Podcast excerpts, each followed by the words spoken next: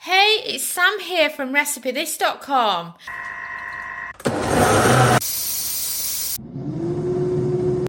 And we've beeped. I wonder what we're cooking today using our kitchen gadgets. Today's recipe of the day is for a creamy cauliflower soup in the soup maker. We've got a really, really good soup maker and we just love making soups in it. But we don't just use it for soups. No, it makes the best cheese sauce.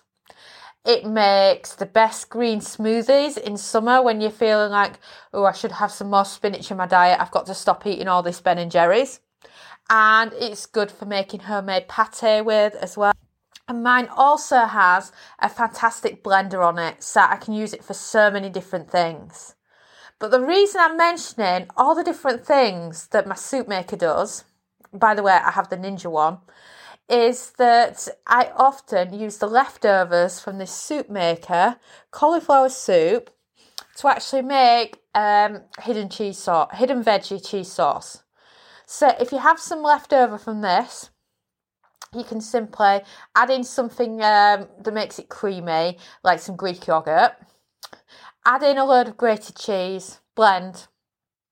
You can blend it um, whilst it's doing soup as well, so that it warms up your cheese sauce at the same time.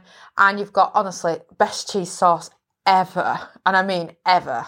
It's just so nice. And you can do this same method with other uh, vegetables that make really, really creamy soups, like for example, butternut squash, pumpkin, uh, carrot. They all do a fantastic job. But of course, I'm here today to talk about how to make a soup maker cauliflower soup. So, putting cheese aside for a moment, this recipe is so easy. And I also cheat and use frozen cauliflower florets, but you can also use a head of a fresh cauliflower as well. It totally depends on which way you prefer to do things. So, for ingredients, I used a 750 gram bag of frozen cauliflower. Your regular st- sizes of uh, frozen cauliflower bags is fine. Or I should put a disclaimer in here. If you've got a small, tiny uh, soup maker that doesn't hold a lot, then you'll probably have to reduce this quantity by about a third. And then a medium white onion, garlic clove. No, you don't need to um, chop up your garlic um, because the soup maker is blending the soup, so it'll do this for you. And about 300 and 300 mil of vegetable stock, um, which is about one and a quarter cups. You might want to adjust this at the end of the cook time. You know, if it's too thick and you feel like right, it just needs a little, it needs thinning out a little bit. But always use vegetable stock and never use just water. I will quote my chef husband Dominic here when he says to me over and over again make sure you use stock because otherwise soup with water turns into dishwasher water. As in, it's bland, it's disgusting, it's boring, it tastes horrible. You know, who wants bland soup? And then, as well as this, for the creaminess, I also add in a bit of milk. So about 100 mil, um, which if you think uh, that's just over a quarter of a cup, so it's not a lot of skimmed milk, so fat-free milk. And this just helps level it out because cauliflower goes so thick. Hence why people on low carb diets use it for cauliflower pizzas and other things and then a teaspoon each of thyme and parsley and some salt and pepper.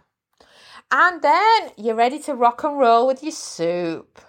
And as you can tell, that's not a very difficult ingredients list. I always have vegetable stock in the freezer. I always have milk in the fridge. I've always got seasonings in the cupboard. I've always got a garlic uh, bulb that's half used. I've always got onion in and I've always got frozen cauliflower in the freezer. So I never have to go out and buy anything when I'm making cauliflower soup. Though the exception is Dominic is absolutely obsessed, absolutely obsessed, I mean, uh, with bread with his soup.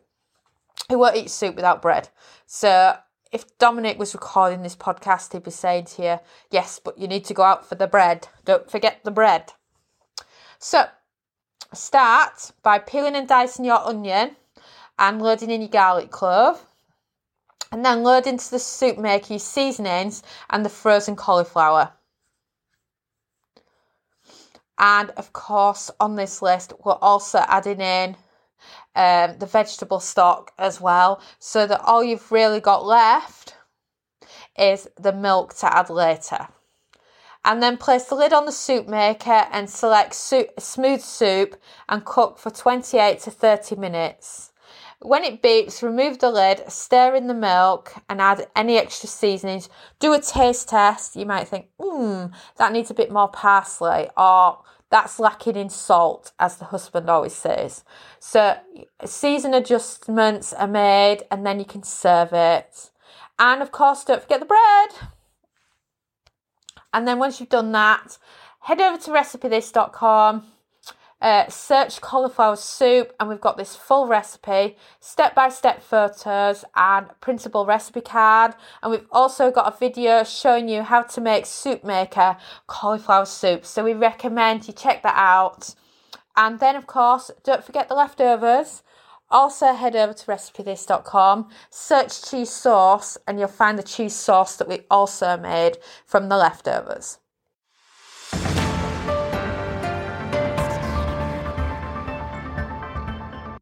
Now, do head over to recipethis.com and subscribe to our weekly newsletter, which you'll find on our homepage of our website.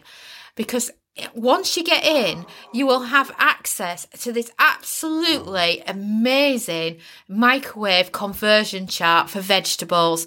It's just amazing, and I just love the design of it too.